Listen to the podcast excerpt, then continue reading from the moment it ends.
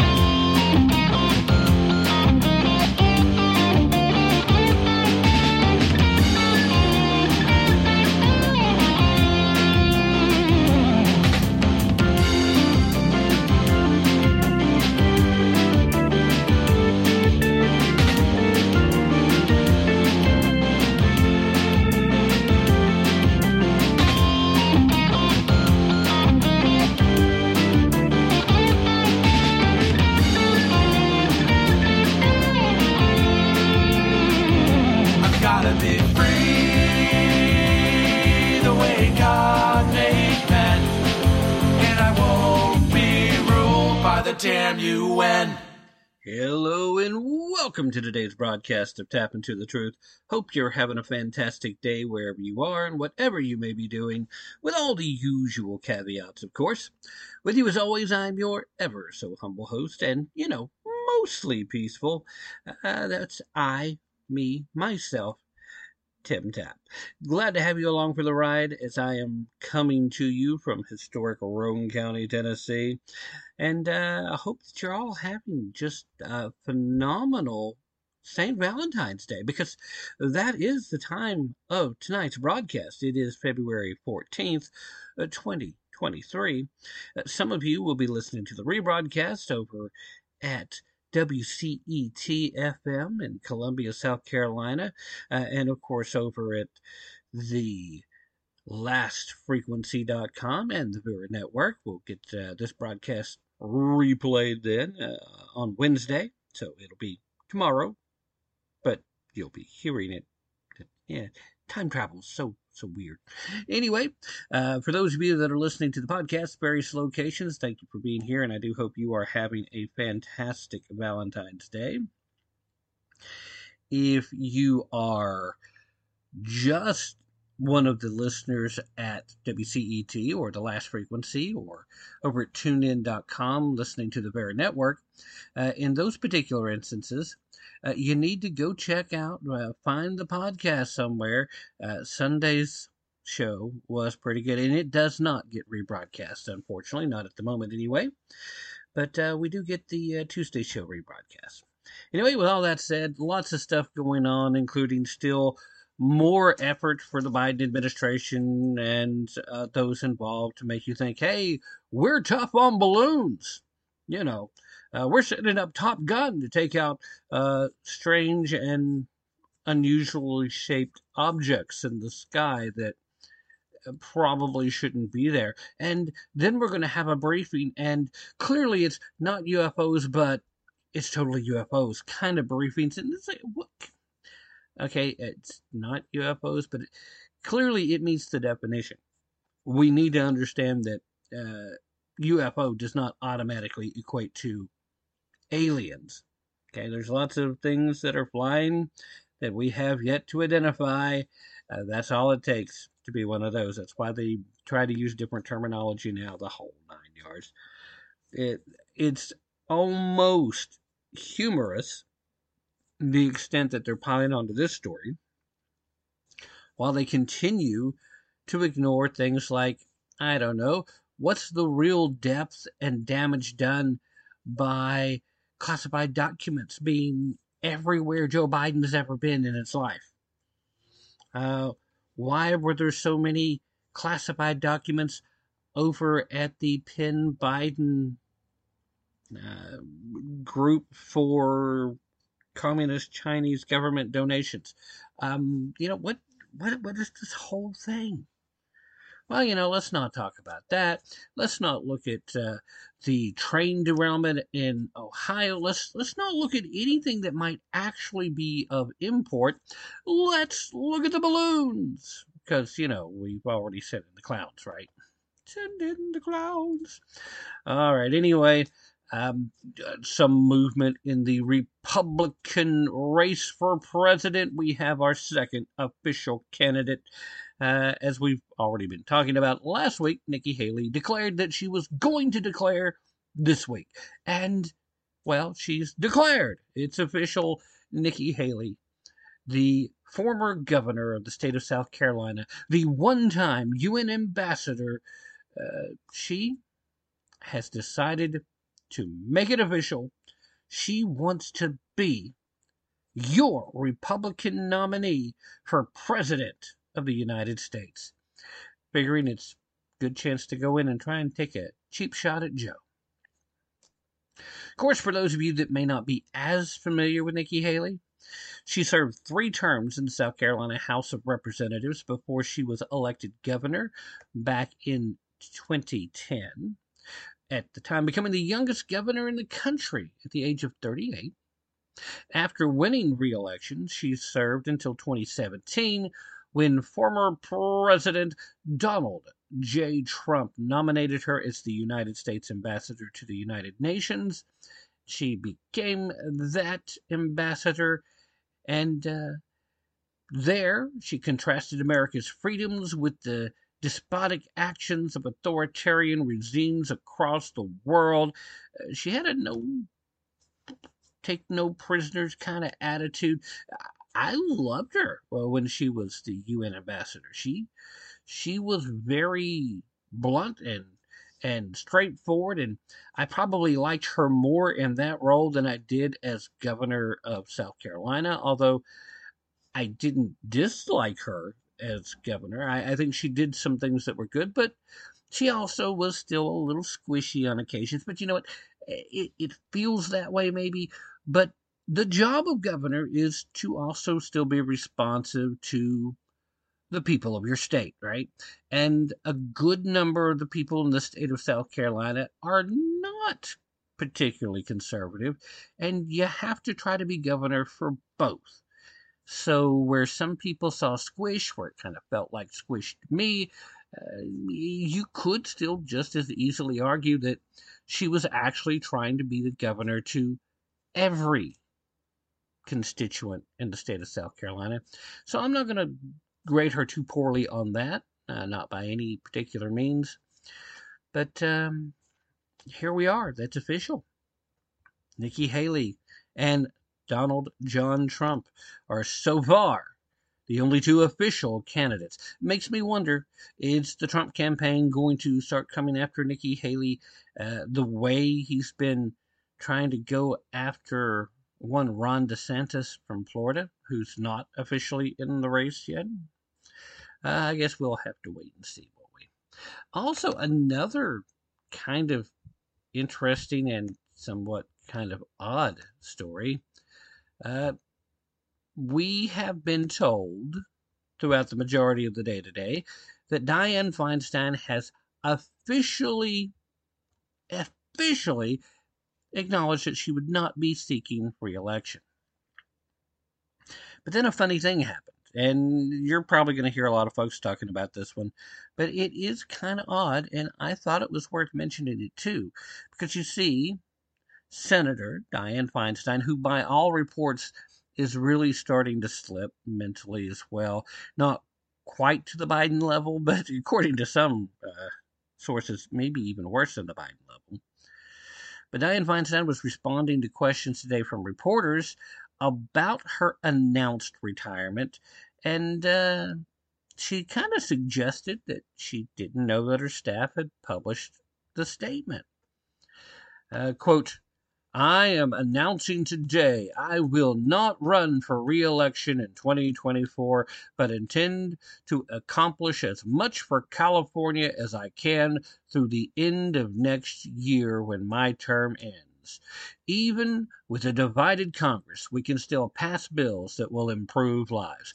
This was the statement on Feinstein's Twitter account. Now, naturally, most politicians actually have a staff member running their social media accounts. So it's not only likely, it's highly probable that she had nothing to do with crafting that particular tweet. And if that's the case, so be it. It's understandable she might not have known that happened. But then again, given all the reports of her current mental status, it's entirely possible too that they may have discussed it and the staff may very well have thought that they had the green light, and maybe she was thinking they left it at a point where they were preparing to make the announcement, but they haven't decided yet. I can see all those things happening. Lots of reasons why Dianne might not recognize that that this statement had been made.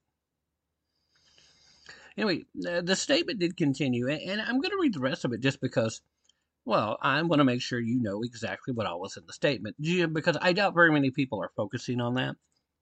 Anyway, she continued with the statement saying that each of us was sent here to solve problems.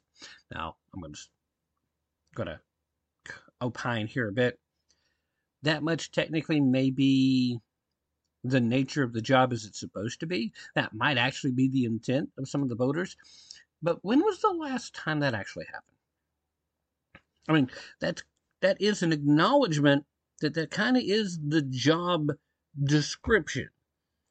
But when was the last time any of these people, regardless of what letters at the end of their name, approached the job of being a United States Senator as being a problem solver? I mean, they like to talk like that's what they're planning and what they're trying and what they're.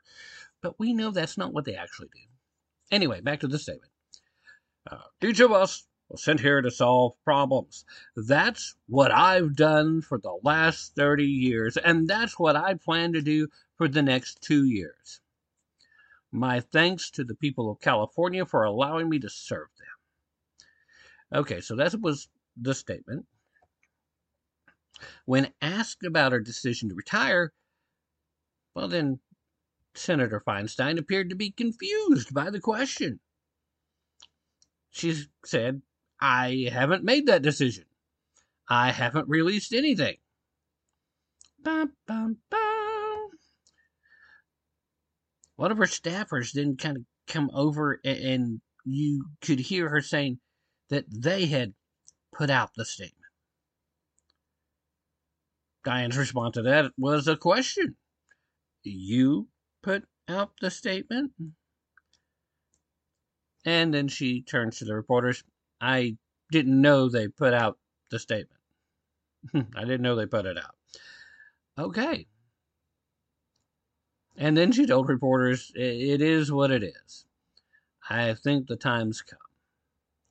So we already knew that several Democratic candidates were running, and it seems like a few more folks are going to to run for that same seat. We've got Adam Schiff, who thinks that it's time to move from the House over to the Senate. Uh, you got Katie Porter. Uh, these are two folks that are officially already announced to be running for the seat. Uh, it's as if they knew for a fact. Of course, the rumors were going around that Diana's probably not going to run again.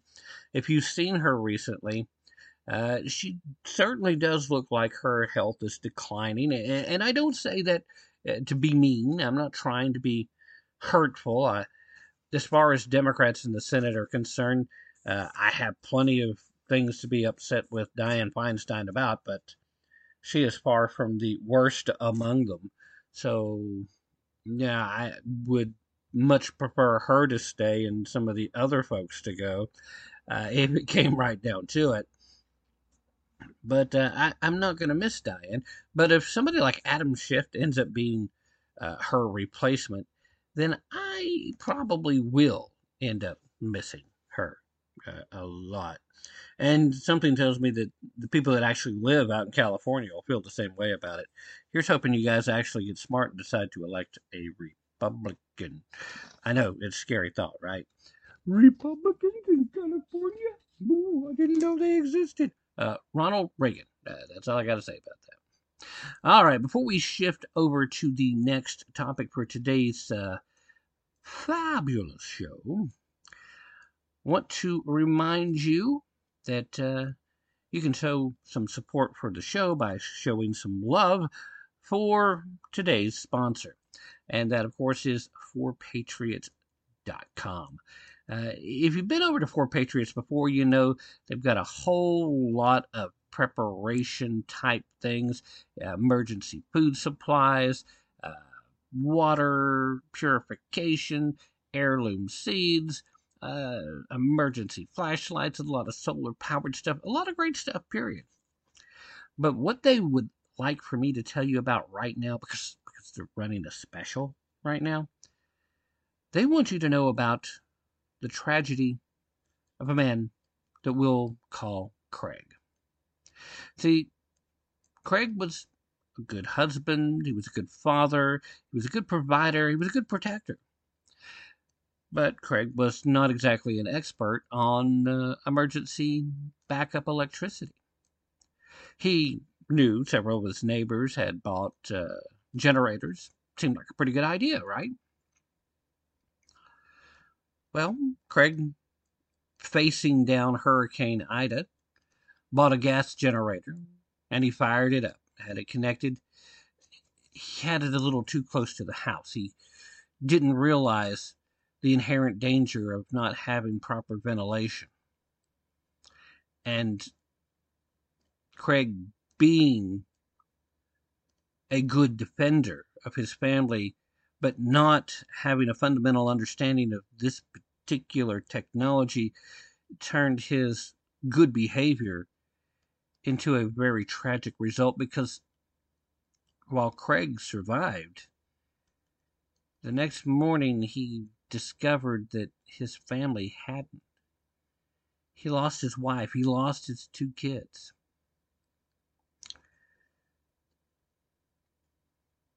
It it's a horrific thing when you're talking about carbon monoxide poisoning.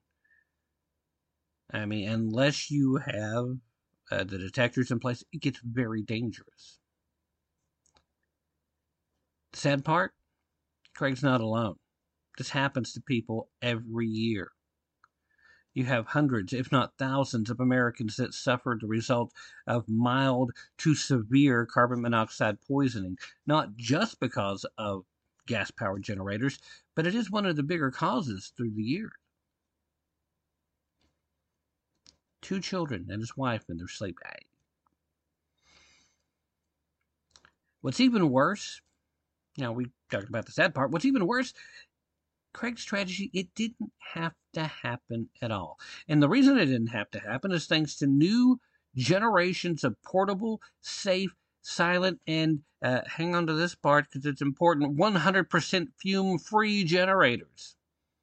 These are generators that are now available to all Americans, even for those of you out there who think that you might not be able to afford it. We're talking about the Patriot Power Generator 1800. It's a solar generator that doesn't use gas, so it doesn't have fumes. And instead of being loud, it's as quiet as a laptop. Plus, it's lightweight, so you can take it with you wherever you want to go. So if you're heading out to a camping trip, take the power, uh, take the Patriot Power Generator with you. Uh, need to bug out in a hurry because of uh, a tornado in uh, the area?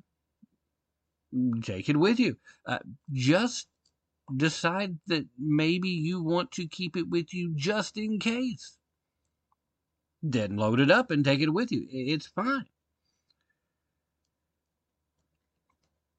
You can actually, again, no fumes, you can use it inside. don't have a long enough power cord to run it from where the solar powers are hooked up to the generator itself to, to what you're plugging the generator into, bring it inside. It's powerful enough that you can keep your phones, your emergency radios, your medical devices, whatever you may need. You can keep it plugged up, keep it charging, keep it running for hours. You can even use it to keep your refrigerator going.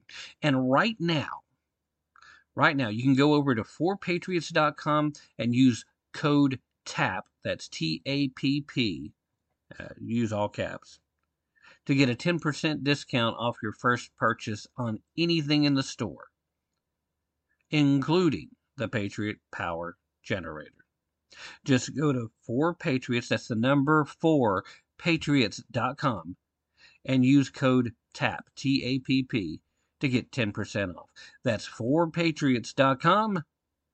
Use code TAPP, T A P P, to get yours today. Now, let's continue, shall we? There's this really strange story that I saw, and part of it makes perfect sense, and part of it kind of aggravates the bejesus out of me. So, this is one where I'm going to ask you what you think, but here's the headline before we dive too far into the story. The SBA won't even try to collect on PPP loans that are supposed to be paid back because, wait for it, wait for it. Oh, you already know. Equity. Yeah.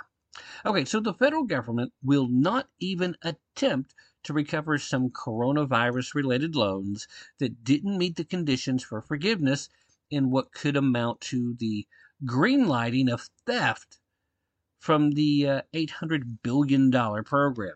Uh, the reason why I say it could result in the green lighting of theft is because if they don't go into here and pursue trying to collect the loans that didn't qualify for forgiveness, there's going to be even more of the known fraud that occurred here that will not be discovered.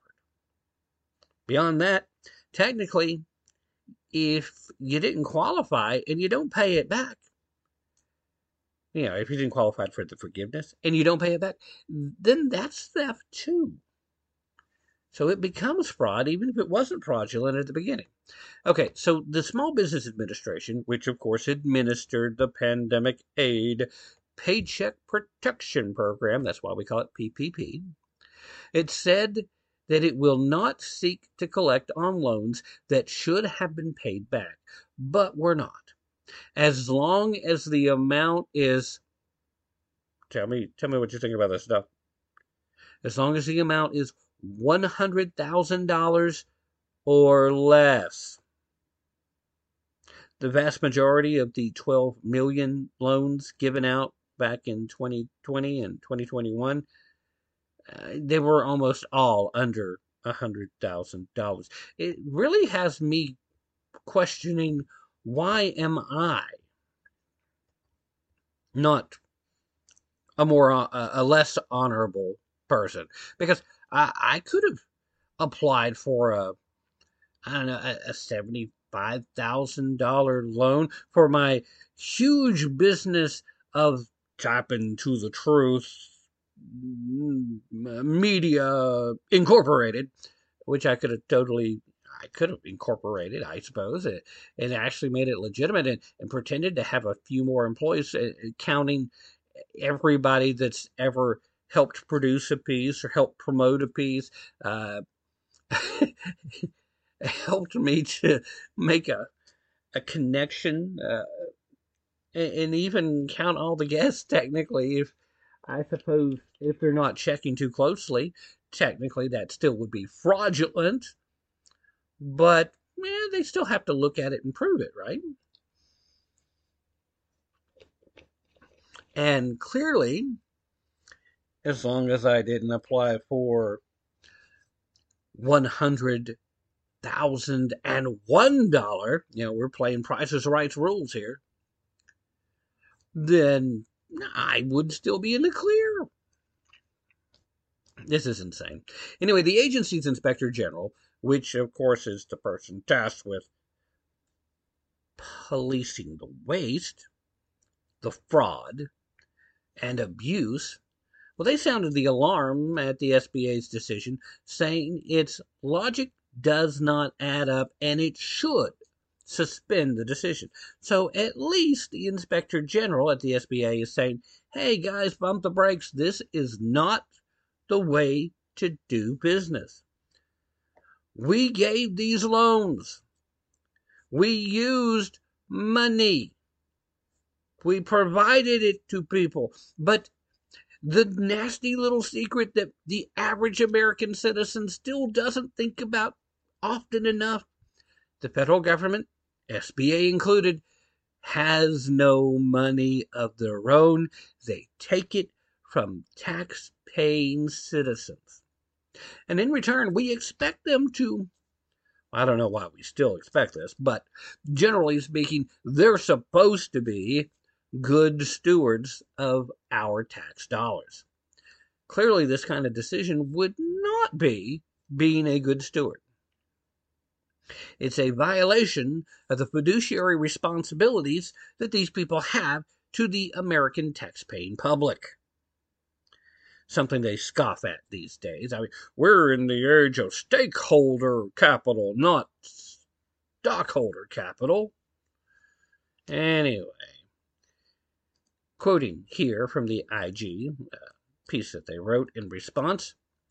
SBA ending collections on PPP loans valued at $100,000 or less is not in compliance with applicable criteria. SBA is potentially increasing the taxpayer burden by missing the opportunity to collect on these delinquent PPP loans. Now, I like how even in this statement, when they're trying to get people riled up, the inspector general is still using words like potentially.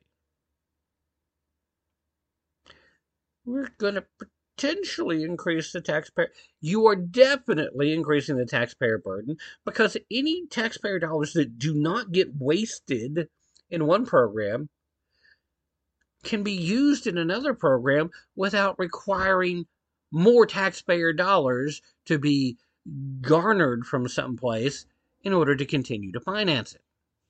Again, they have no money of their own. They have to come take it from us. And even if you're somebody who thinks you don't pay federal taxes, I promise you, they're still getting a chunk of your money one way or another. Anyway,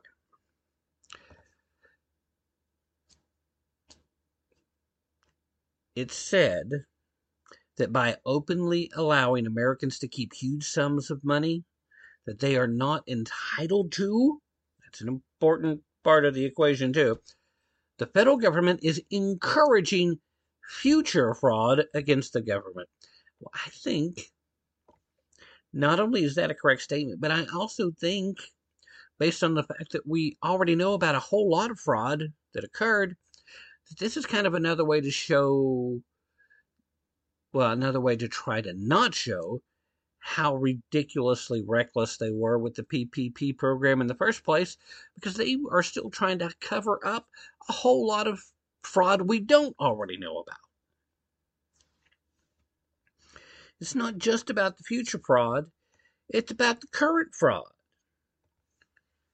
Anyway, back to quoting from uh, the writing ending collections could set the precedence for future stimulus programs and incentivize ineligible borrowers to obtain loans valued at $100,000 or less.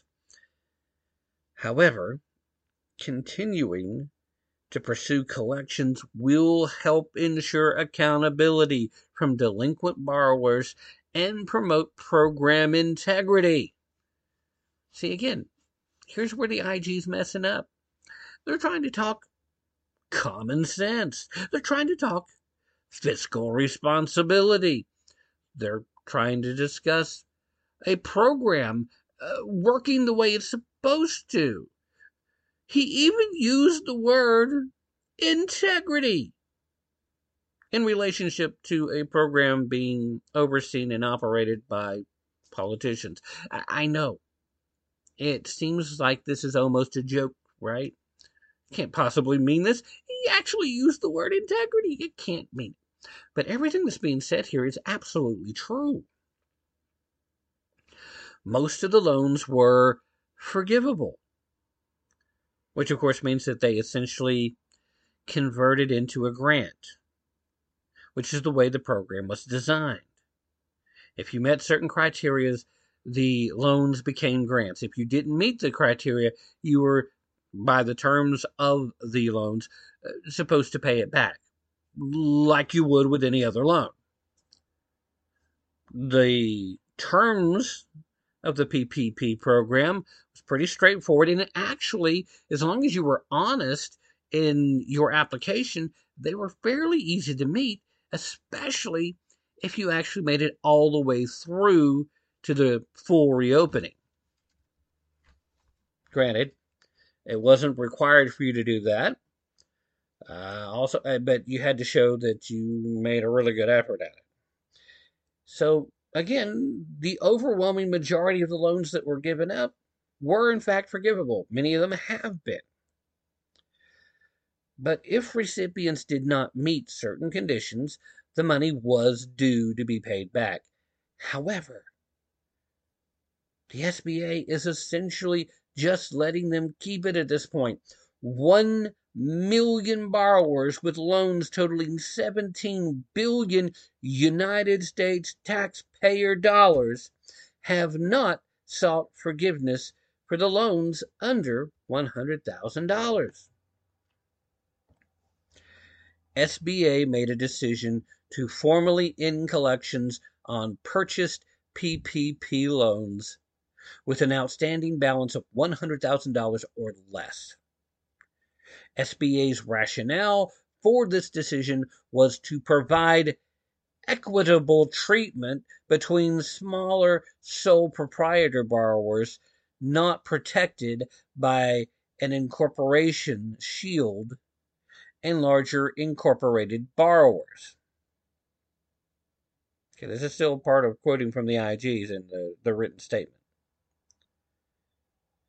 This is all part of the alert that the IG sent out questioning the decision.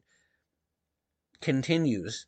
Therefore, borrowers that have a purchased PPP loan with an outstanding balance of $100,000 or less would not be referred to the U.S. Department of the Treasury for collections or other collection measures. The law allows agencies to not try to collect money that's owed to them only if the cost of recovering the money would exceed the amount of the money itself. The SBA claimed that uh, in this particular case, but the IG the IG said that's doubtful. And that the SBA didn't even run the numbers. So that seems both totally believable, but horribly short sighted. I'll go with short sighted. We'll pretend like that's the right word. Because by saying short sighted, I'm actually trying to offer them up the benefit of the doubt, which by now I should know better than to even do. They they no longer deserve it. But sometimes just to make the point as as sharply as we should, we ought to offer up the benefit of the doubt and use their language and pretend that even if we play along with their game, show that how it still falls short. And that's kind of where we're going with this. So the IG doesn't think they even ran the numbers, but is definitely convinced that at least a majority of these loans that they're prepared to forgive do not fall under the category, even though the Small Business Administration says that's the reason they're going to drop it. We're allowed not to not to collect the money if it's going to cost us more to get it uh, than what it actually is there. If I owed them 15 bucks, I could believe that uh, they should probably just let that go. Because knowing how government employees are paid, it would probably cost them more than the 15 bucks to have somebody give me a call saying, "Hey, I need you to send me 15 bucks." Or to have them type up, I'm assuming they're still typing and obviously using computers and printers these days. Type up an email or type up an actual letter to send to me, and then you're talking about postage too. It, uh, it, it doesn't take long for that small of amount. But at a hundred thousand dollars, what about at fifty thousand dollars? What about at just twenty, ten thousand dollars? There's a lot of room there where it seems really difficult to believe that it would cost more to collect it than what's owed. Just throwing that out there. So the SBA purchased these PPP loans because the lender identified that the borrowers were 60 days or more past due on scheduled loan payments. Now remember, the original program, you had to go through certain banks that were operating these, and then the banks that had no issues with them uh, held them. Uh, the ones that were having trouble, uh, 60 days or more past due on payments, uh, they sold them off to the Small Business Administration. Uh, this presumably because they were going to have uh, whatever backing from the Treasury Department that was necessary if it persisted. So the SBA buys these loans that were 60 days or more past due on scheduled loan payments. The SBA did not purchase collections on these loans. They didn't pursue collections, I should say. Instead, the SBA charged off these loans and made no referral to Treasury, uh, certainly without conducting a sufficient cost benefit analysis to support ending the collections. So they just want to write this off as a tax law. However, how does the Small Business Administration get to do that? I mean, the whole thing is sounding pretty scammy, pretty fishy, and pretty much an effort to continue to hide the grift. That's where I keep coming back to with this. Moreover, by referring the loans to the Treasury in accordance with normal procedures, yeah, just just throw that out there. The government has ways of easily recovering money at little cost including withholding it from future tax refunds. It also puts their name on a list to prevent them from taking advantage of other government programs. The government can make life miserable for folks when they really want to. Now, I'm not recommending that be the case, but if somebody is out there defrauding us out of our taxpayer dollars, uh, and the government's not going to do their due diligence, and they're not going to pursue, I don't know, just basic fiduciary responsibilities with those taxpayer dollars, then come on. If you took out this loan, which you knew there were standards to have to qualify for, and you failed to qualify, and then you're just not going to pay it, well, then I'm sorry, but that's not right. Okay. SBA did not give up on trying to claw back money that Americans weren't entitled to because it was fruitless. It never even tried. We didn't find any evidence that the SBA made any attempts at all to collect on the purchased PPP loans that are in question here. At the onset of the SBA purchasing the PPP loans, which started back in July of 2021, it decided not to pursue debt collections for the purchase loans even then. Why are we just now finding out about it? Well, because obviously they wanted to keep this quiet. These PPP loans were doled out by banks, but the government was required to purchase the loans if there were any problems. Government investigators found that many financial institutions had a caviar attitude as a result. So, uh, taking a hands off appro- approach to all the fraud because the more loans they processed, the more money they made. And when loans were approved despite being ineligible, it was the taxpayers, not the bank, who would end up eating the cost. Banks are supposed to make an initial effort at collecting money before selling the loan to the government, but SBA didn't even require banks to show evidence that they had made an attempt. The Debt Collection Improvement Act also allows agencies to suspend collections if the person has no ability to pay. But again, SBA never investigated that. And some of the money may, and I like again, we're still using words like may, may have gone to significantly well off people. As in people who probably didn't need the loans anyway, but smart rich people, uh, they stay rich by spending other people's money and hopefully make a profit off of it. And, you know, I, I don't begrudge that. But again, if they're particularly well off, then they can afford to pay the loan back, right? Uh, isn't it the SBA's responsibility to at least check that, to verify that, to make sure? Or again, is that just me?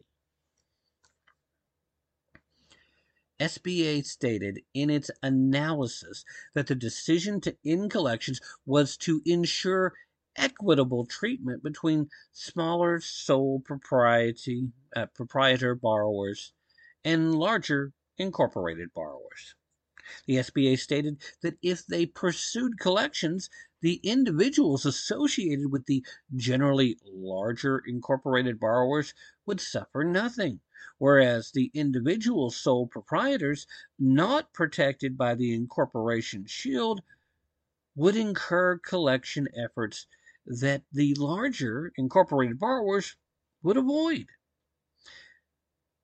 But you see, the SBA's analysis didn't support the equitable treatment as it didn't didn't provide any specific data on the breakdown of individuals and corporate borrowers and it didn't bother to show any quantitative assessment of effect to each type of borrower it didn't do any of the things to back up those statements. They're just expecting you to buy into their story. And I keep coming back around to the fact that PPP loans were made available, and there were uh, several cases that I'm aware of of banks that were very aggressive at trying to get people to take them, but nobody was physically capable of forcing you to take one of these loans. So if you're a small individual proprietor business and you took out one of these loans, you still had people walking you through and helping you to understand what you were getting into. And if the people that were supposed to be helping you walk through the process weren't fully and adequately explaining it to you, there were still plenty of other resources. And I'm sorry, but if you've been in business for more than 10 minutes, you start to see presuming you're smart enough to learn from your past and especially from your mistakes, you start to see a pattern and you start to recognize when you yourself need to spend a little more time researching before you just jump on a bandwagon. So I'm sorry, I have a hard time believing that anybody that took out these loans didn't have a pretty good idea of exactly what it was they were signing up for. In the response to the IG and, this alert, this alarm that uh, they've written and put out there? Well, the Small Business Administration said that it did not intend to reverse its decision. It defended itself by saying that it wasn't worth recovering money because it was a very poor record of doing so in one similar program, recording only 0.28% of the amount it was owed. And it asserted that Office of Management and Budget recommendations did not legally apply to it. Not real sure how accurate that statement is. Earlier this month, the Government Accountability's Office, Government Accountability Office, said in a uh, rather searing, comprehensive report that large portions of the $4 trillion coronavirus stimulus program were married, not married, but were marred by federal agencies seeming indifference to fraud, including a minimum of $60 billion in fraudulent unemployment insurance claims. They didn't care. It was a thing that was happening. They know it's been proven. Uh, one of the bigger fraudulent stories that uh, was making the circles in all the conservative uh, venues and even some of the more liberal news outlets were talking about it, or some of these uh, daycare or child care groups where they just bought a list of kids' names and the only reason they got caught eventually is because they kept recycling some of the names but would give different ages and addresses but still have the same uh, associated social security numbers and things of that nature. Look, this is clearly a thing that's been ongoing, a thing that's been happening, and clearly not a thing that they really seem to want to fix. They don't seem to care much about it. What do we do next? How do we deal with this? Well, truthfully, there's not much we can do other than call up our elected officials and give them what for, make sure they know how we feel about it. Because the Small Business Administration, just like any other operational appendage of our federal government, they are still accountable. And they need to be held accountable because we are talking about federal taxpayer dollars. We're talking about your money, my money. A lot of us probably had one of the worst refund years uh, that we can remember as far as our taxpayer dollars. We're, we're in that cycle. Some of you may have already gotten your stuff back. Uh, if if you're somebody who's accustomed to paying in when it's all said and done, you probably had to pay more than you've had to pay in a long time. If you're somebody that's accustomed to getting back more than what you pay in, then yeah, I get why you do it, but please, you, you're you're not doing the rest of the country a favor. But you probably didn't get back near as much as you normally do either. Uh, a lot of us saw a major change this particular go around, and it's further exacerbated by the fact that inflation is still higher than they're admitting, and they can deny it all they want to, but you feel it. Every time you go to the gas pump, uh, sure, prices may have come down a bit here recently from the highs under Biden, but they're still much more expensive than they were before Joe Biden took office. You're definitely feeling it when you go to the grocery store. I was hearing today that, oh, well, groceries are about 8% higher, and if you dine out, it's about 8% higher. I would love to go someplace that is only 8% higher than before Joe Biden took office because it's much higher than that around here. And I'm pretty sure, based on conversations I'm having, that's the case over the majority of the country. They've got no right to waste our money. And until we hold them accountable, it's not going to change. They need to know that we're paying attention. The fact that they are starting to hit more and more folks that can't afford to pay much in the way of taxes, it's actually a good thing. Because when you have to pay the end taxes, when you do not get back everything you put in, when you do not get back anything, these are the times where you're taking a long, hard look and suddenly you've got skin in the game. You start caring more about what the government's actually doing with our cash. You start caring more about the fact that Social Security is headed for disaster. You start caring more about the fact that Social Security was supposed to be a lockbox. We were promised it was a lockbox a lot of people believe the story that, well, it worked like a lockbox for a little while and then eventually they got into it. But the truth of the matter is, and this has been documented at this point, it was never in that lockbox. It was always a slush fund for buying more votes from the get go. Period. They've been doing it a long time. It's the worst Ponzi scheme in America, and it's destined to fail if they don't make some changes soon. But every time somebody like me talks about addressing and trying to reform it, they start accusing me of saying that I want to do away with it. Now, to be completely 100% honest, they probably should. They should not be handling any of my money that they have no legal right to just because they don't think I'm capable of investing it myself. Which is the whole premise behind Social Security in the first place. We're going to keep this money because you can't be trusted with it. It's not even tax. It's just more of our money that they claim that they're going to hold on to because we can't save, or invest and be prepared for our retirement. And they've not done a good job of it either. They ought to pay everybody back. And this is the only situation where I'm okay with them borrowing money to, to meet a financial obligation. Pay everybody back every penny that they're owed currently on it and then do away with the program. That would be one of the best things that could happen in the country to everyone. If you also couple that with teaching people how to save their money and how to invest it, that's an important thing too. Lots of folks are being taken in the other direction. They're being dumbed down more and more every freaking year. Uh, definitely can't have people capable of critical thinking. Then they won't understand that half of our policy stances are juxtapositions uh, within a couple of sentences. No, no, no. We don't even want them knowing the word juxtaposition. It's a scary thing. When people start using that word, it sounds like they know that we're up to no good.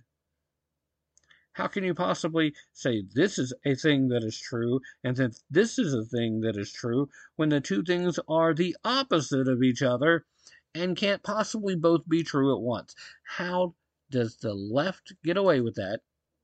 And conservatives can barely even get away with telling the truth, but because they are maybe a little inarticulate in telling that truth, or possibly as I'm often guilty of, maybe exaggerate a little bit in the effort to make the point, and then we just get accused of spreading misinformation and uh, it's missing context when clearly I'm speaking in either hyperbole or I'm using sarcasm, perhaps even full blown satire to make a point.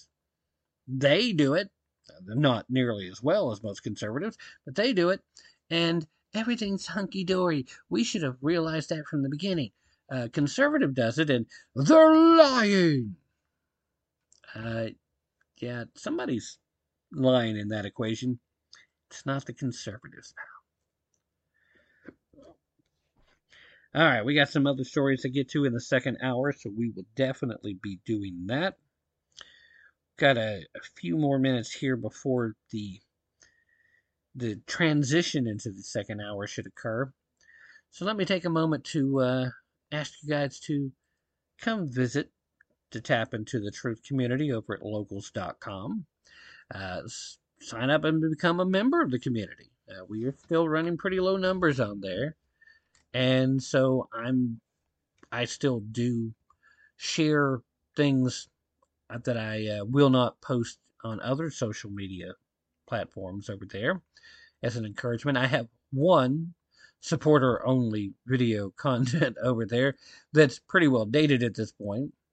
I will do more engagement as soon as the numbers support the need to. Would love to actually start doing a meet and greet type thing with supporter level folks uh, after the Friday night live show. We may be doing that, opening up an extra hour or just kind of uh, do like a live stream thing and let you guys communicate, what have you. Uh, we'll definitely be doing something akin to that with the uh, chat discussion over at MeWe uh, for the next little bit. Uh, we're just looking to get confirmation of at least a, uh, two or three folks that want to hang out to do that. So if you're interested at all in that, go over to MeWe.com, get on that platform, and then track down the last frequency uh, group. And from there, uh, come hang out with us uh, during the show, and then you can be part of the after show. That's pretty, pretty good deal. We'll do that uh, probably at least a couple of times, I would imagine. Uh, depends on how much interest and interaction there is, but uh, definitely want to get more involvement with you, the listening audience. So you're you're welcome to come do that. I think we're actually looking to do that this Friday. I hope you'll join us. Uh, if not, though, we will definitely be doing it uh, at some point in the next few Fridays. Okay, so with that being said, I think we will go ahead and transition uh, into the next hour from here. Do that by playing a little tunage. And, uh, you know, I realized didn't really take a mid hour break, so didn't get very much in the way of some of this uh, stuff here. So I had better. I had better get uh, an Edwards notebook in here and, at the very least, a constitutional grounds ad uh, that seems like I ought to at least do that. So let's start with the ad. Uh, don't go anywhere after this. We will start hour number two. Constitutional Grounds, the hot air roasted coffee that produces a smoother, richer, healthier, and less acidic coffee. Our unique hot air roasted coffee has a most delicious taste that everyone is raving about. Because you want the best, Constitutional Grounds is the coffee you want in your cup.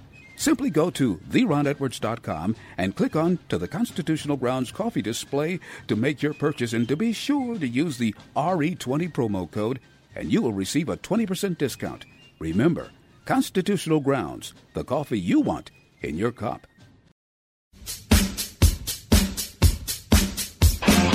Many Americans are continuing to leave high tax states like New York and moving to lower tax states like Florida and Ohio. Hello, I'm Ron Edwards. On today's page from the Edwards Notebook brought to you by Constitutional Grounds Coffee.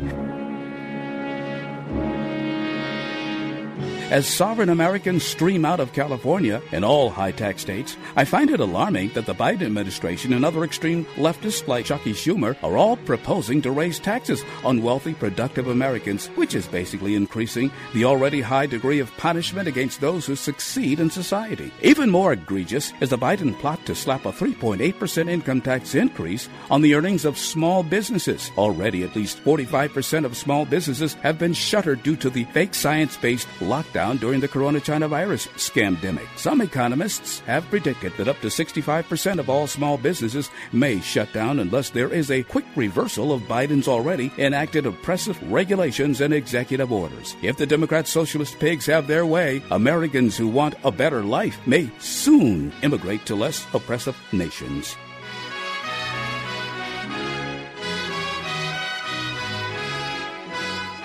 I'm Ron Edwards. Brought to you by Constitutional Grounds Coffee.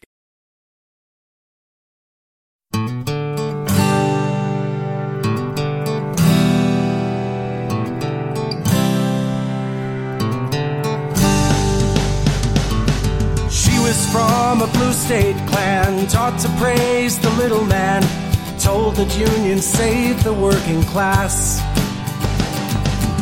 He was raised a red state son to love the flag and own a gun, warned about the greed within the mass. They met beneath the moonlit sky, a college party drunk and high, and when they had degrees, they said their vows. He couldn't say when, he couldn't say how, he couldn't say why. She was different in his eyes.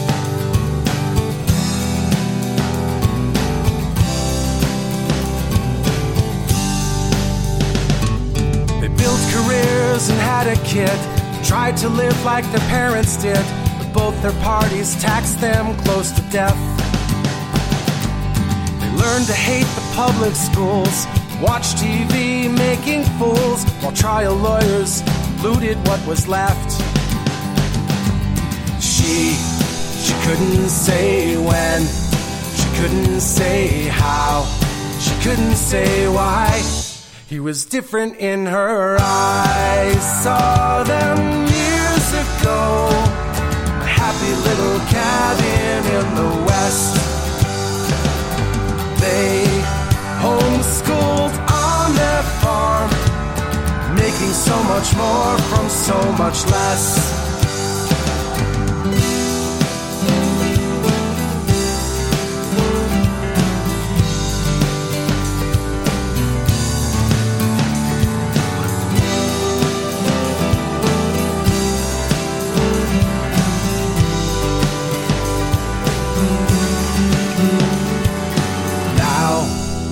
Can say when, they can say how, and they can say why.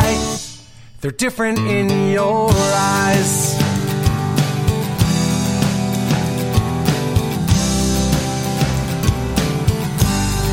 They're different in your eyes. They're different in your eyes.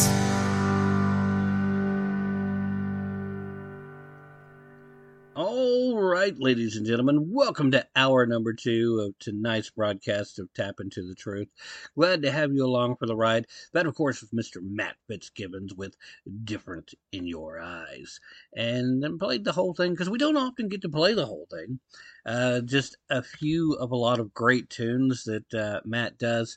And uh, let me encourage you to, whenever you get the chance, go visit patriotmusic.com and uh, check out all of his stuff. Uh, just he's a great historian. He's a fantastic musician, and he's been a pretty good friend to the show too. Uh, gave full permissions to uh, uh, rights to use uh, his tunes. well, up until a certain time, and I'm just digging the fact that he's cool with us using it. And he reached out to me the other day, and he it's been a, a, little while back now. It's like I, I, got to, to listening to a recent broadcast of yours. I hadn't actually tuned in in a while, and and I heard you playing my song, and I'm like, I forgot that I'd even given the, the permission. I would have thought you have moved on by now and changed it, but I've got to be free, and using both hands are so iconic for conservative values. I, I can't I just can't move past them. I know you're supposed to refresh and do all this stuff ever so often, and, and I get it. I understand. It makes sense. But those tunes are so great, and there's still new people li- uh, that tune in every day. Uh, for as long as I've been doing this show, it's still amazing to me that there are still brand new folks coming on board and they've never heard the song before. So part of me uses that as the the excuse to not change it up. But at the end of the day i just love those songs. So uh, check out patriotmusic.com whenever you get a chance. And if you've already been there but it's been a minute uh, go on back and recheck it because he's working on new projects doing great stuff. Uh, before we get back to the main uh, purpose of the show because we've got a few more topics we got to get to want to spend a moment to remind you one more time to go visit the fine folks at 4patriot.com. Again, they want me to tell you about Craig's story, but I got to tell you, you probably know somebody that had the same kind of thing happen to them. They went out, they bought a gas powered generator, and either something didn't go quite right or maybe they didn't follow the safety instructions well enough there wasn't enough ventilation regardless of what may have happened there going out and doing the right thing to try to get your family through an emergency the likes of which where your power is going to be down for days not just minutes or hours you you went you got that and it goes from being you being the hero to a tragedy in your family. There's a really good chance that some of you may even know somebody that's had this happen to them, and hopefully not to the extent that they lost family members, but even mild carbon monoxide poisoning can have some long term health effects. So, the best way to avoid that, but to be prepared for the electric power grid going down, short term, long term, get yourself a solar power generator. In this case, we're talking about over at 4patriots.com, the Patriot Power Generator, uh, the, the now I'm getting tongue tied. All that PPP talk earlier. The Patriot Power Generator 1800 is the brand new one that's uh, readily available. Uh, follow the link that'll be in the show description. It will take you to a page that will show you all the extra stuff they've got going on. But the most important thing for you to remember is that this is part of a new generation of portable, safe, silent, and 100% fume free generators. These generators that are available now to all Americans, even those of you who maybe think that you can't afford to get one. The Patriot Power Generator is a solar generator. It doesn't use gas so it doesn't have fumes. And it is lightweight. You can pick it up, you can take it with you on the go. It's powerful enough to keep your phones and emergency radios charged, keep your medical devices working, and if it comes right down to it, keep that refrigerator going. Right now, you can go visit 4patriot.com. That's the number 4 patriots.com Make sure you add the S at the end. 4patriots.com and use the code TAPP to get 10% off your first purchase on anything in the store, including the Patriot Power Generator. That's the Patriot Power Generator 1800. It's the push. It's a great product. In fact, we were looking at it the other day, me and my wife, and she was like, I want one. I want one. I said, You sure you don't want just one? She's like, okay, well, we can get more. I'm like, that was probably the easiest sell I've ever made. so go visit right now.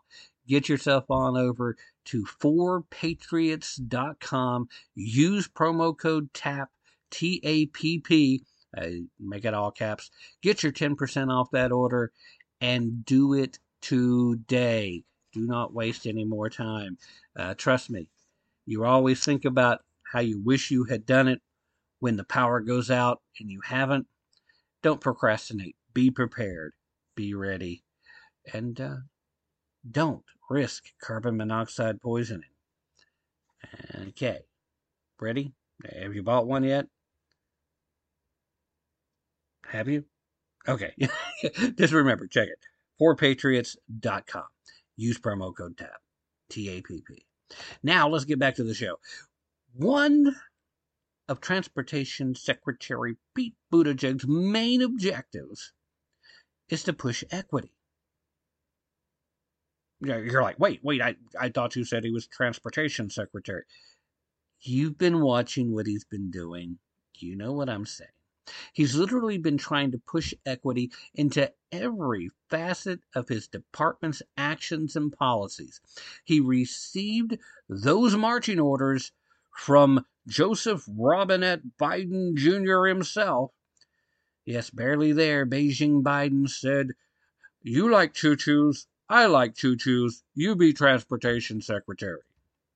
Uh, that's actually how the whole thing went. Of course, there was also the fact that he happens to be gay, so he checked one of the intersectionality boxes. Obviously, not qualified to be transportation secretary. Remember, when he was running for president against Joe during the Democratic primary, the biggest political job Mayor Pete had was being the mayor of South Bend, Indiana. Now, if you've ever traveled through South Bend, beautiful place, especially if you're checking out the Notre Dame campus, which is about the only reason anybody from my neck of the woods has to, to go through that neck of the woods. Uh, University of Tennessee's had a couple of really nice uh, wins up there. Uh, it's been a while, but they were really nice when they happened, so it sticks in the memory. But see, the thing is, if you've ever been through there, especially when Mayor Pete was mayor, the roads were not in very good shape. And this is coming from a guy who travels a lot of territory where the roads are not in very good shape. It was notable that it's worse than the average. Transportation secretary should be someone who's really good at keeping transportation going. He couldn't keep the potholes filled in a mid-size middle America city. And by some accounts, I'm probably being generous in calling him mid-size. And I don't mean that as a, a crack. I don't. I come from small town America. I love small town. If if most of America lived small town, we wouldn't have a lot of the issues you see in the urban areas. But anyway, Joe Biden signed an executive order on day one in his office mandating that the whole of the federal government will be used to advance racial equity. And they took it to heart, and that's why we've heard great stories and exaggerations about how racist bridges are and how racist a, an overpass at a certain area is. Because this is how they divided the town. Uh, they, we wanted to keep all all the certain colored folks on one side and then the, the certain other color folks uh, on the the different side.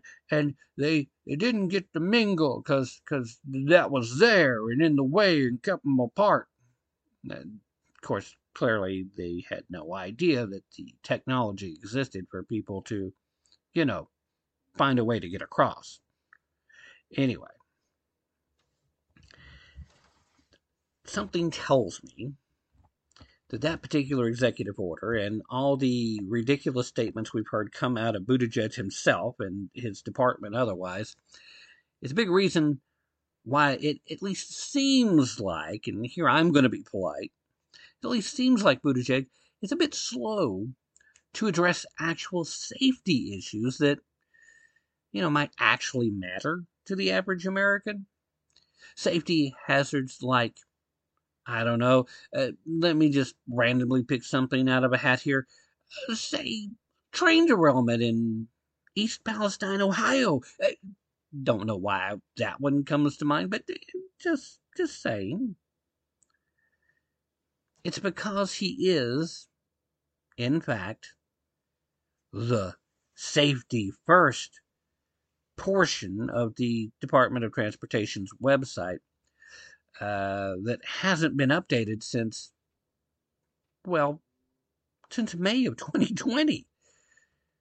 That's what kind of speaks volumes about how much the president's administration actually cares about preserving the American public safety, actually preventing harm to America, actual physical harm. How do we go about doing the job of making transportation safe for all Americans. Well, no, no, no. We're more worried about making sure that we rename a bridge because it's clearly racist, or we take down an overpass because, you know, flow through traffic, or or we move a building from one side of the street to another because of, you know, we'll come up with an excuse later. All of the insanity that goes with trying to to determine racial motivations in situations where there may be one or two cases that you can point out that is hard to to find any other explanation for, but most of the examples they use typically not only can be easily debunked, but already have been, but nobody on the left cares to hear it, so they ignore it, pretend like it hasn't happened. When you have their focus on making sure that the federal government uses the might and power that they possess to redistribute tax dollars towards underserved communities and make sure that agencies use hiring practices that focus not on merit but on skin color and other immutable traits, uh, things that have nothing to do one way or the other on whether something's a good idea or a bad idea, if someone's capable or not capable, you know, how dare I? I'm using merit as a basis to try to make decisions. Uh, that's so white supremacist of me. This past Monday, Buttigieg made it a point to address the racial makeup of construction workers before even addressing the situation in East Palestine. While the National Association of Counties Conference, he, he was at this National Association meeting, Buttigieg bemoaned, whined, quote, we have heard way too many stories from generations past of infrastructure where you got a neighborhood, often a neighborhood of color, that finally sees the project come to them, but everyone in the hard hats on that project doing the, the good paying jobs don't look like they came anywhere near that neighborhood. Don't look like they came from anywhere near that neighborhood.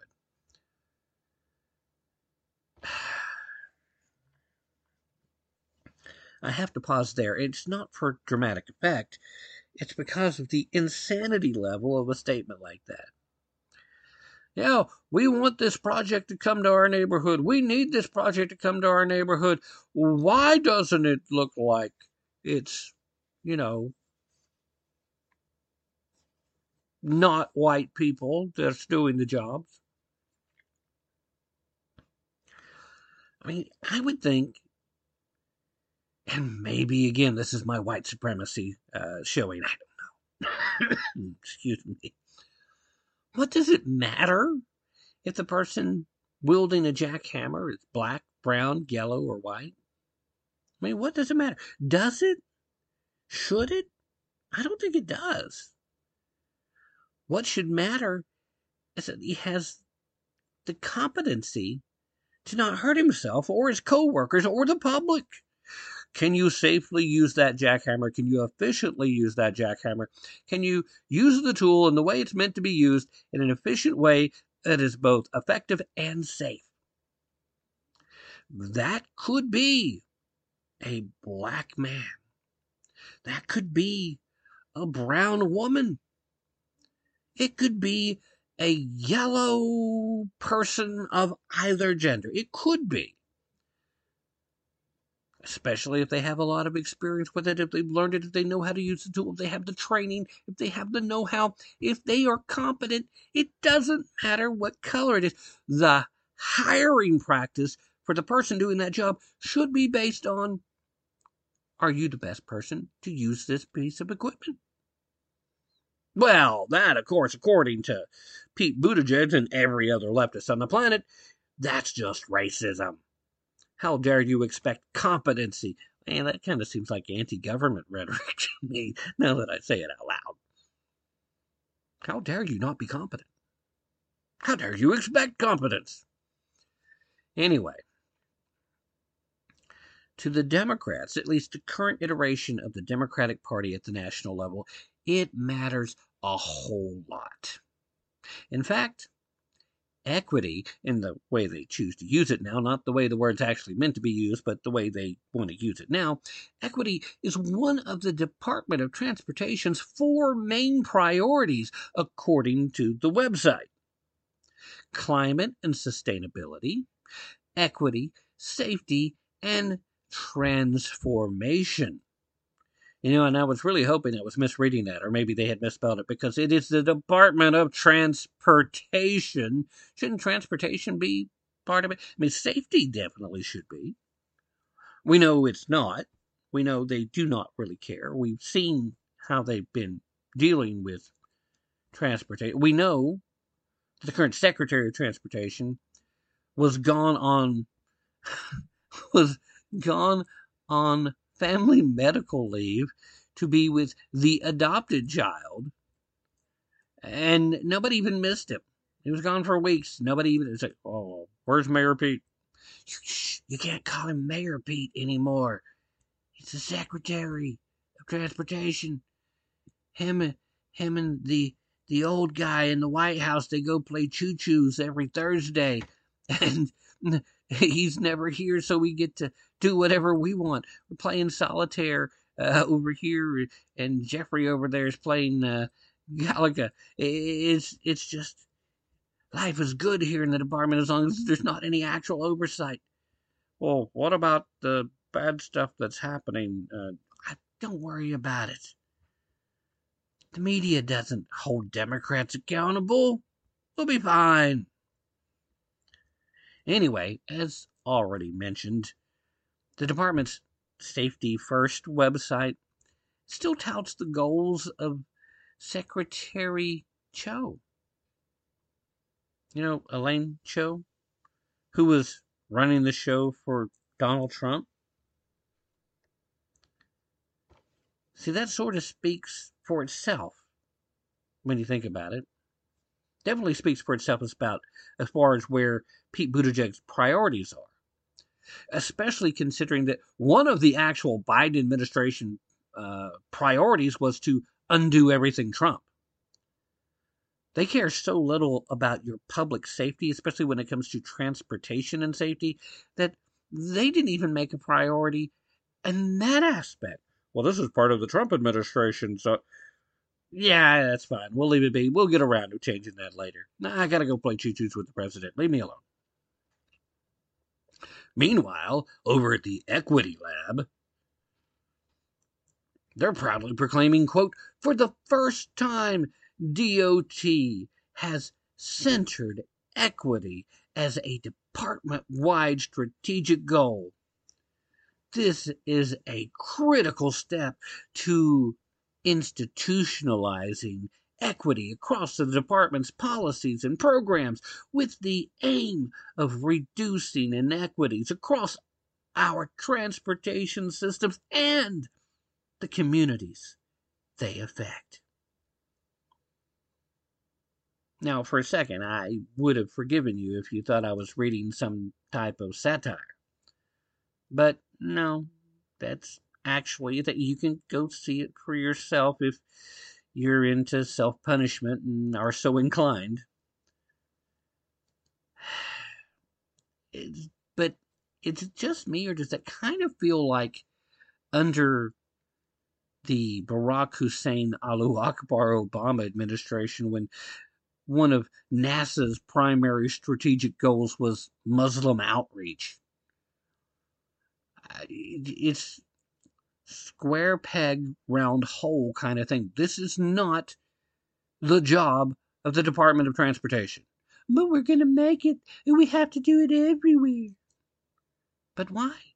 If you're just actually serious, and if you're just actually living the virtue instead of just signaling it everywhere, doesn't that kind of take care of itself?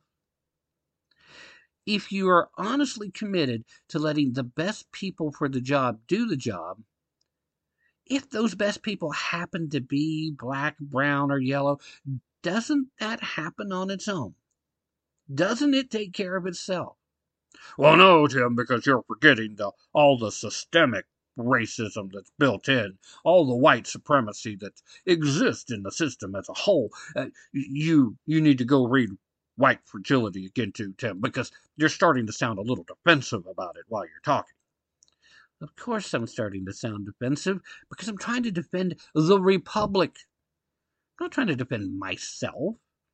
I got no skin in that game. I'm not racist. I don't know, but maybe a small handful of racists. I don't typically associate very much with them, and when I do, that association is typically not of a pleasant variety. But I don't go out of my way to, to say stupid things you often hear leftists say, like, uh, for example, let's say I'm talking to you about my friend Ron Edwards. If I was a leftist and thought it was so important to signal my virtue, I might say things like, my black friend Ron Edwards, or my friend Ron Edwards, who happens to be black. Now, those are things that are true, but I can let Ron speak for himself. I can let you hear Ron, and you got a pretty good idea right off the, the jump that Ron might have a slightly darker skin tone than I do. I don't have to virtue signal it. Ron's my friend.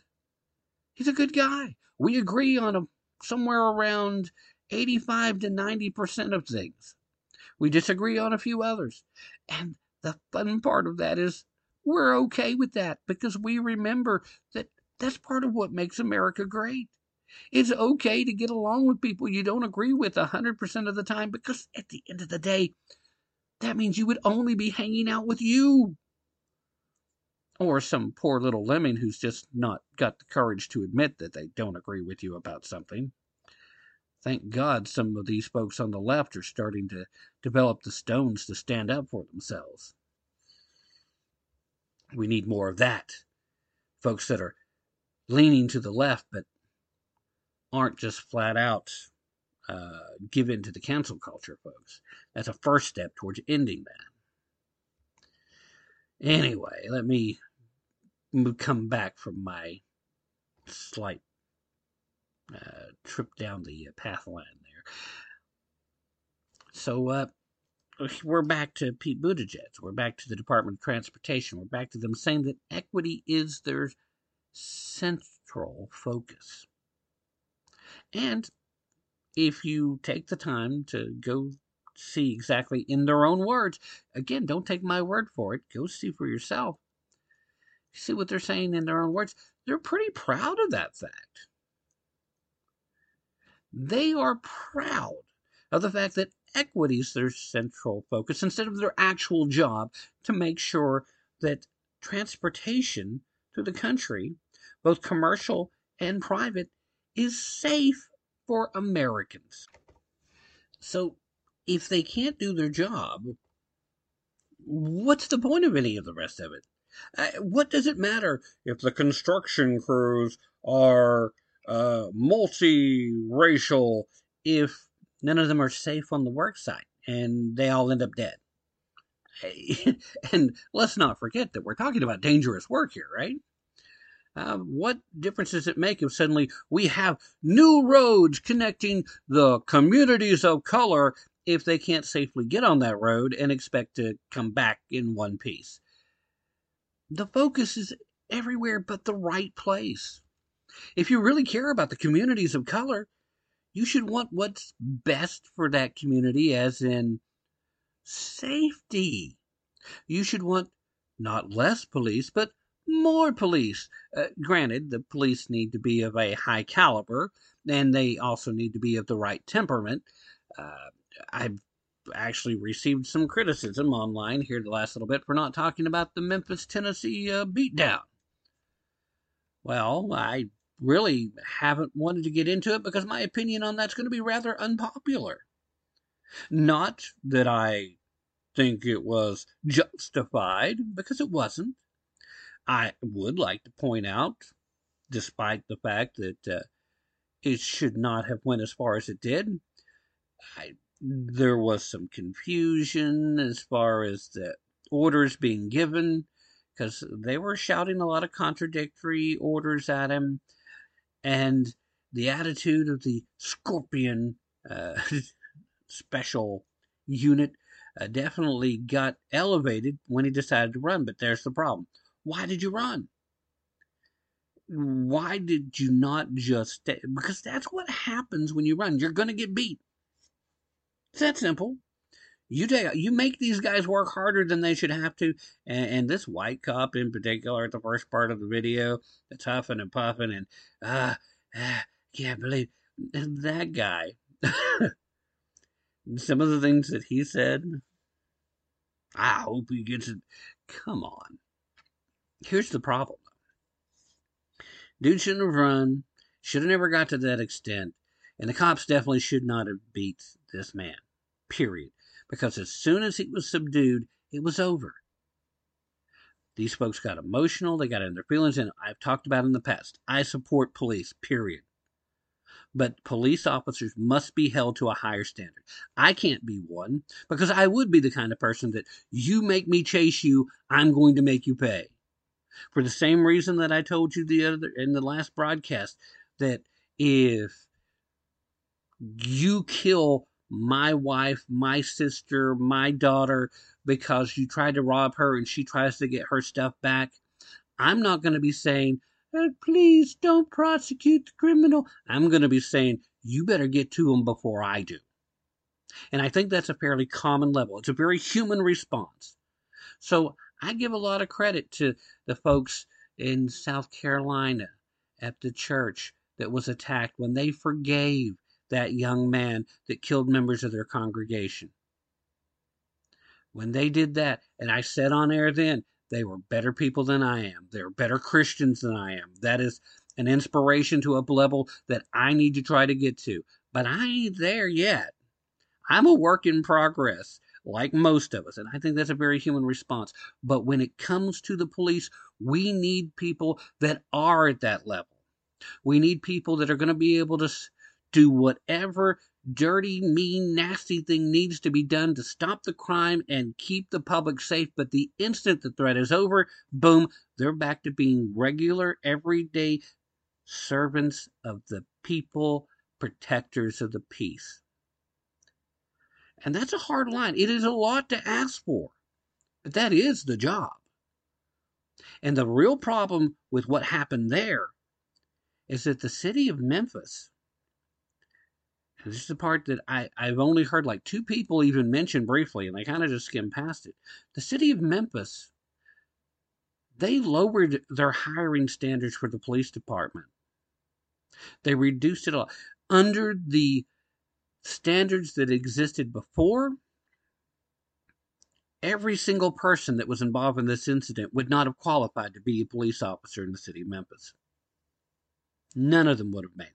They're part of an elite tactical unit under this lowered standard for hiring. And of course, why did they lower the standard of hiring? Well, because before they did it, 98% of the Memphis police force was white.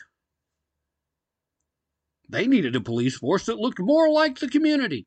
How about they needed a police force that could do the job?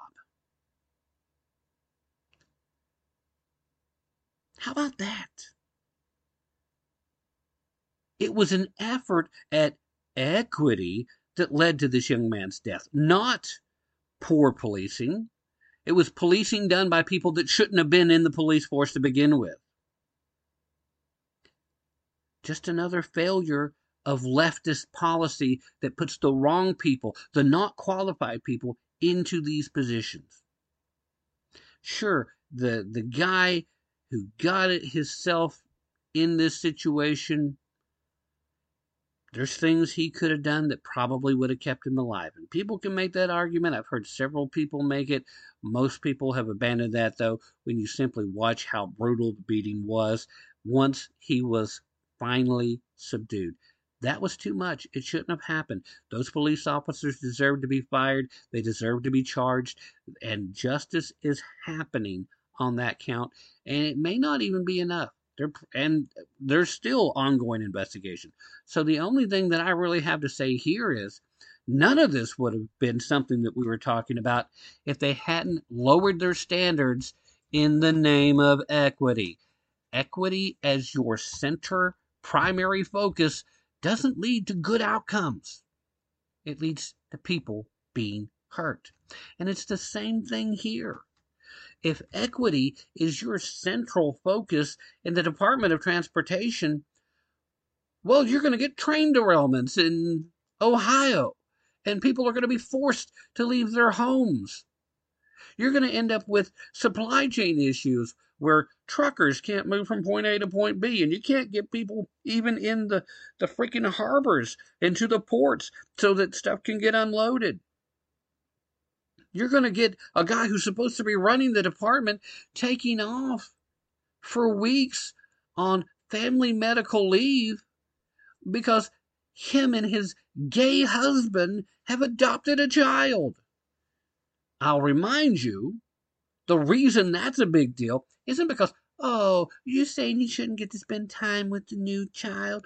No, what I'm saying is the whole purpose of family medical leave was presumably the female wife, biological female, not trans, actually gave birth to a child and might just might require some additional help while they're recuperating from the physical devastation that childbirth wreaks upon the female body and the normalization and the return to pre pregnant status that their body is going through.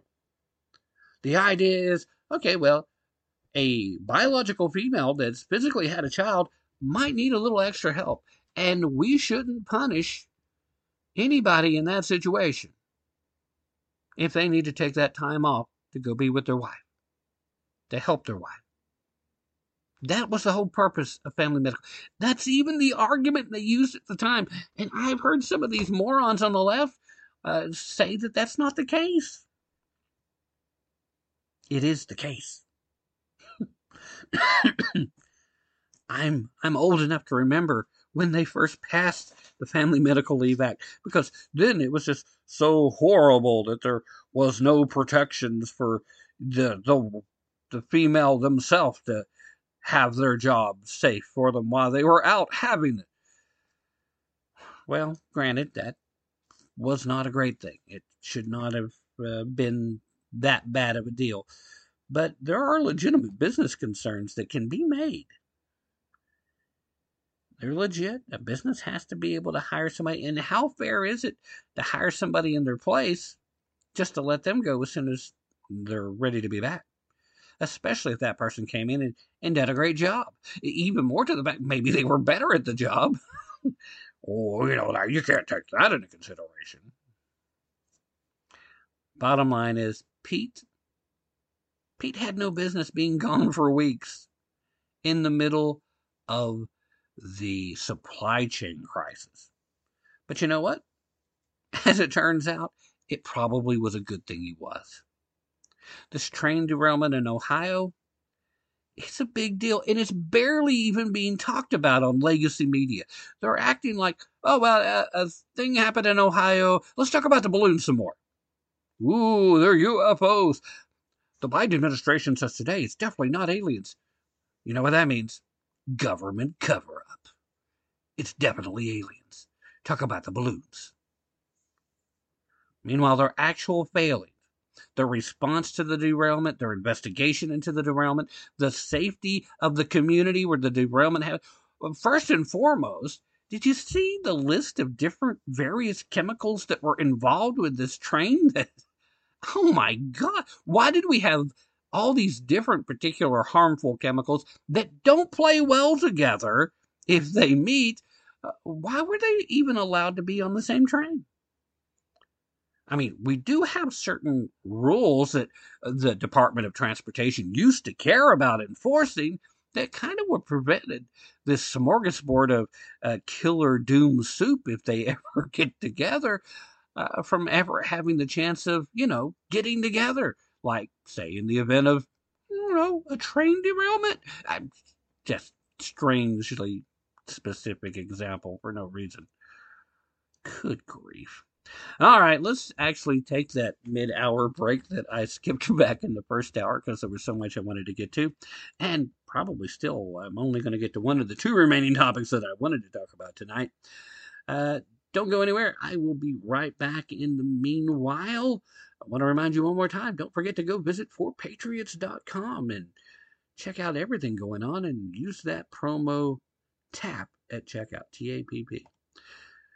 We'll be right back after this very brief break.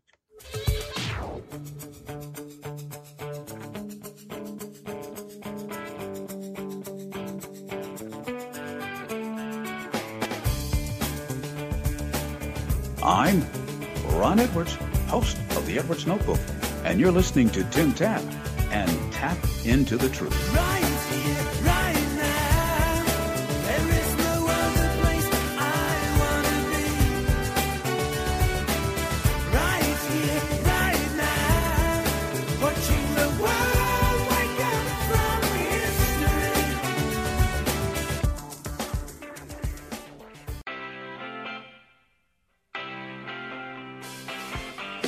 Is the once golden state of California now a haven for perverted human trafficking?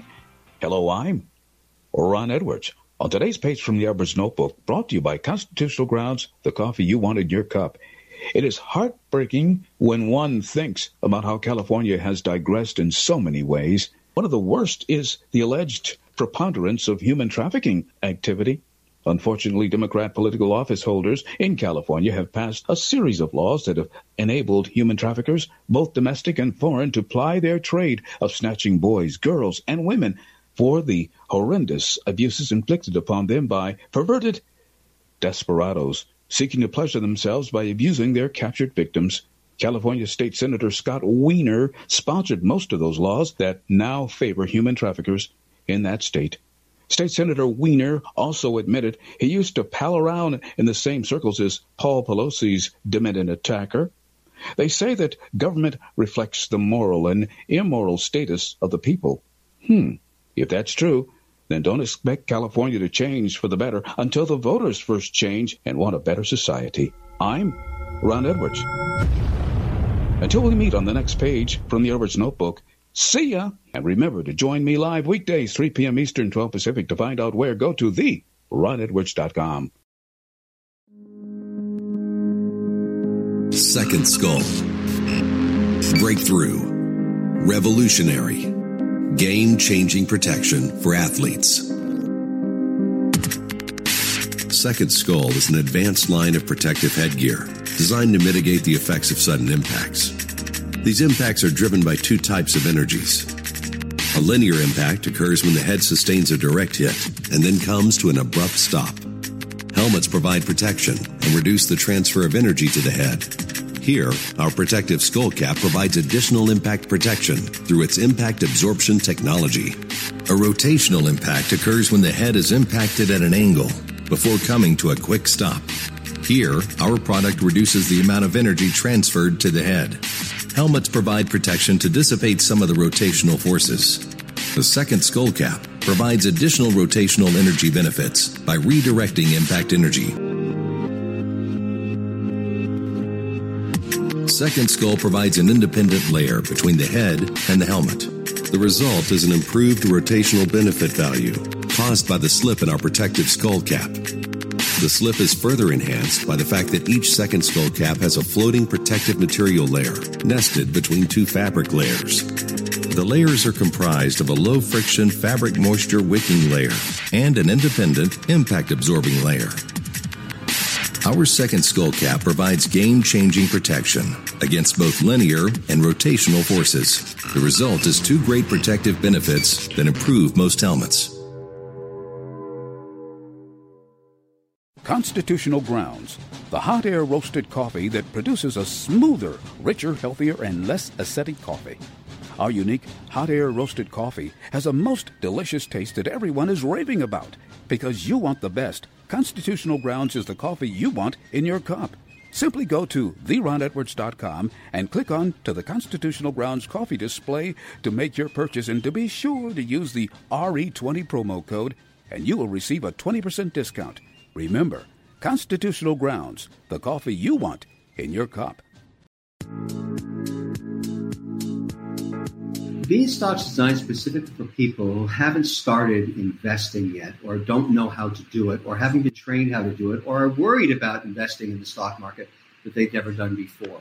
It's a robo advisor system that really simplifies the investing process. The challenge we all have is that as you work and you grow in your career, you have to put something aside for yourself when you retire around 65 years old. And the idea of Beanstox is to simplify that whole process.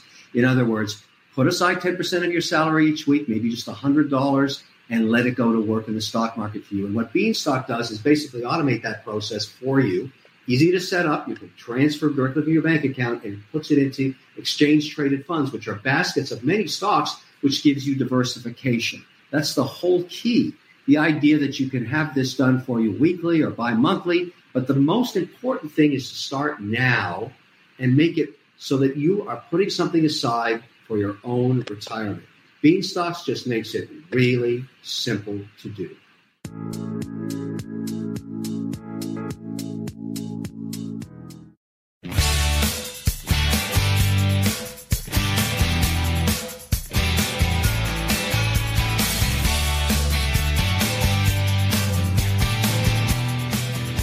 You're listening to Tapp Into the Truth. It's all been done. It's all been done. It's all been done before. Yes, indeed, ladies and gentlemen, it has all been done before, but they're doing it way worse than ever before. So we still have to talk about it. We're not yet winning the culture war, but at least we are finally starting to fight it. All right. With that being said, let's take a look at parts of the culture war too.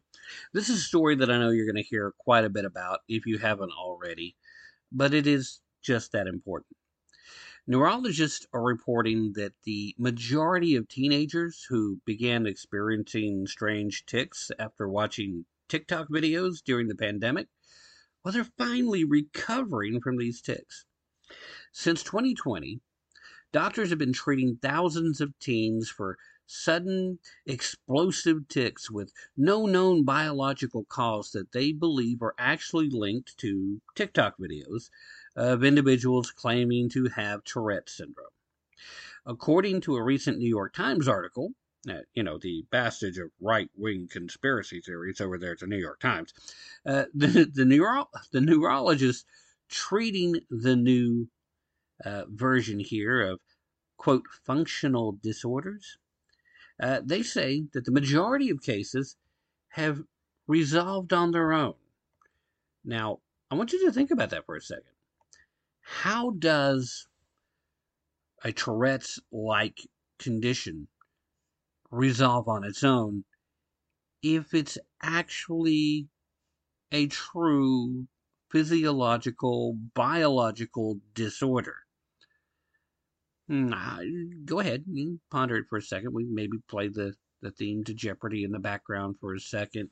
Uh, if if I was a leftist, I might say something along the lines of, "Ah, it's a legitimate order disorder. Uh, they just need to be transed." Hmm, I guess I got that one wrong. How about this? How about the fact that, like a lot of us were saying early on, maybe it's a social contagion. Maybe these are the young kids that weren't able to you know, go to schools because all the leftist whiners were scared to death of the COVID that was not being heavily transmitted through kids anyway, wasn't dangerous to uh, kids in general either, and had no real reason because the majority of teachers weren't in any real harm's way either, but they had to keep these schools closed just the same. Now, closed schools during lockdown hours and hours of screen time watching TikTok videos of weirdos who probably weren't even as weird as they were pretending to be. They just wanted attention. How could anything possibly go wrong? Hmm. Young kids, impressionable. Yeah. So now, mysteriously, they're getting better? Well, Clearly, we finally found appropriate and effective treatments for this disorder. Yeah, you know what it was? We let the kids go back to school.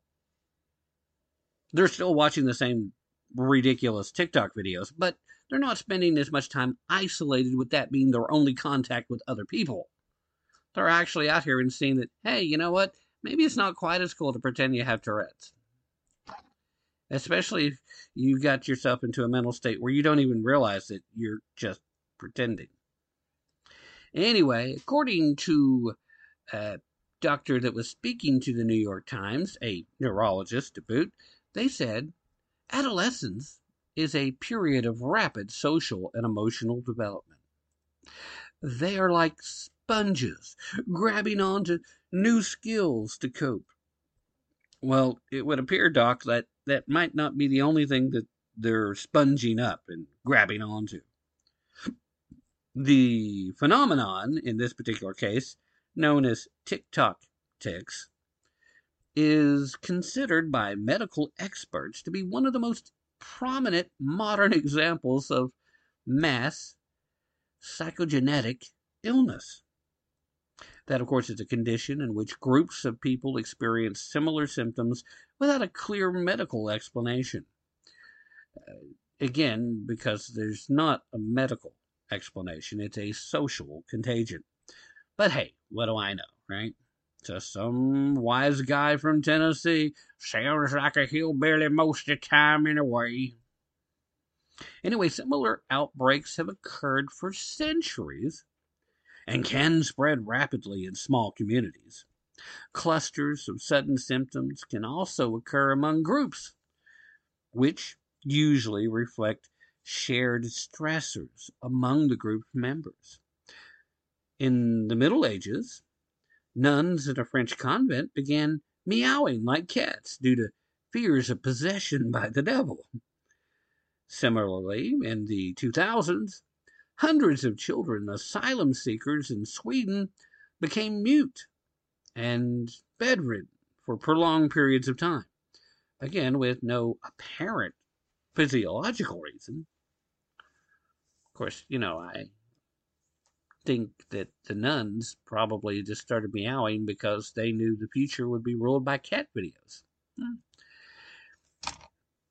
Anyway, when discussing the TikTok tics, neurologists often mention Le Roy, a small town in western New York.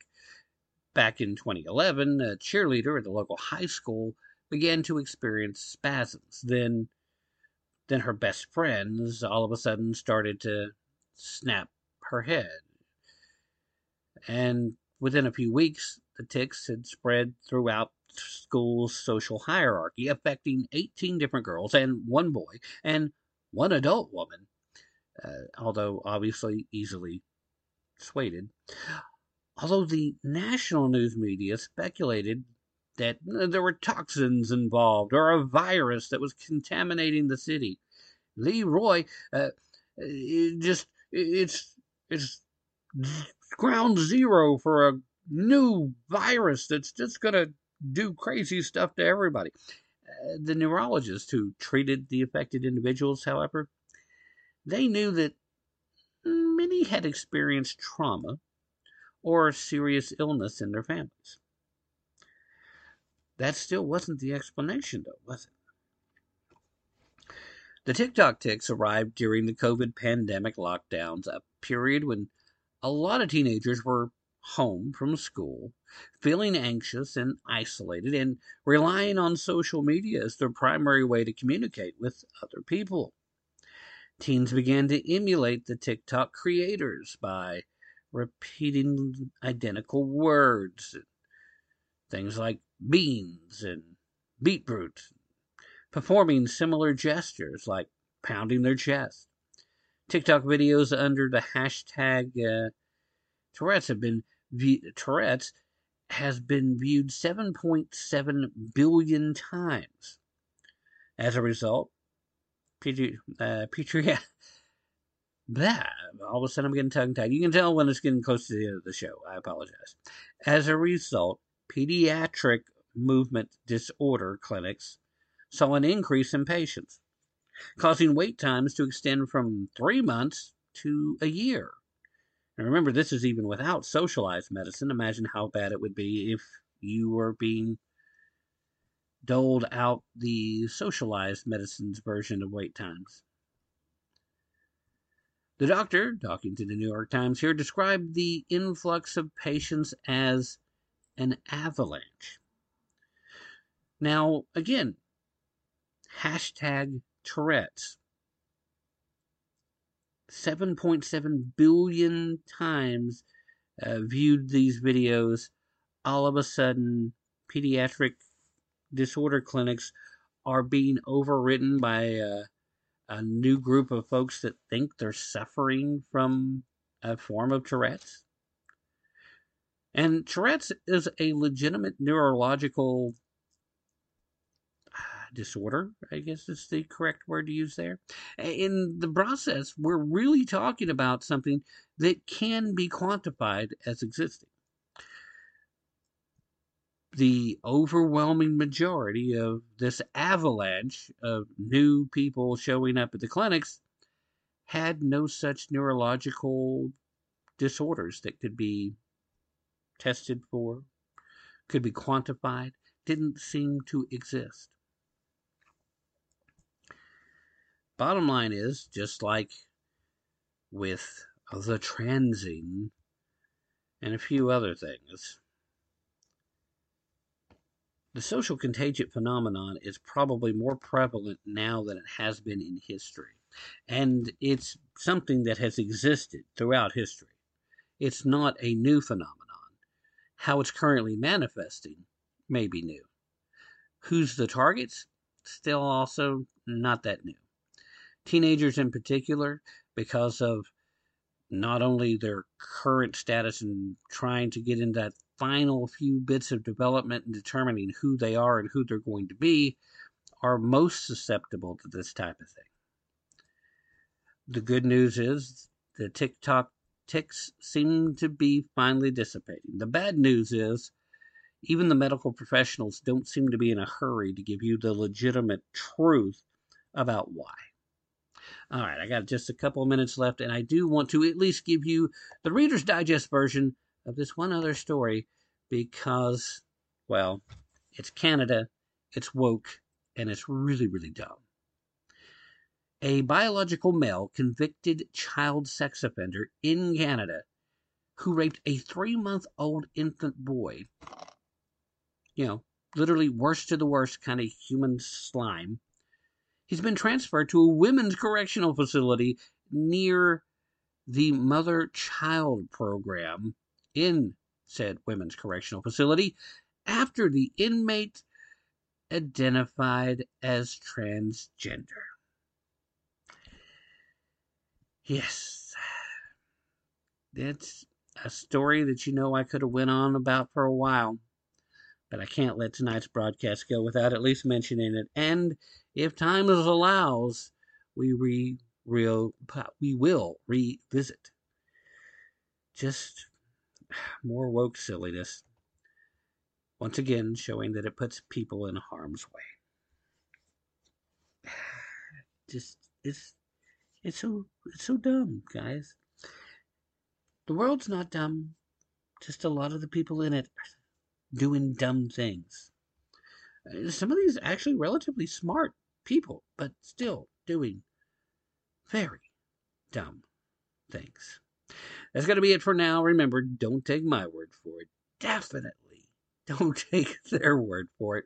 Be prepared to put in some effort, and most importantly, use your brain if you really want to tap into the truth. In the meanwhile, we will be back for the Friday night show live. Please tune in. And uh, don't forget to, uh, you know, keep an eye on everything going on out there because the world's not getting any safer.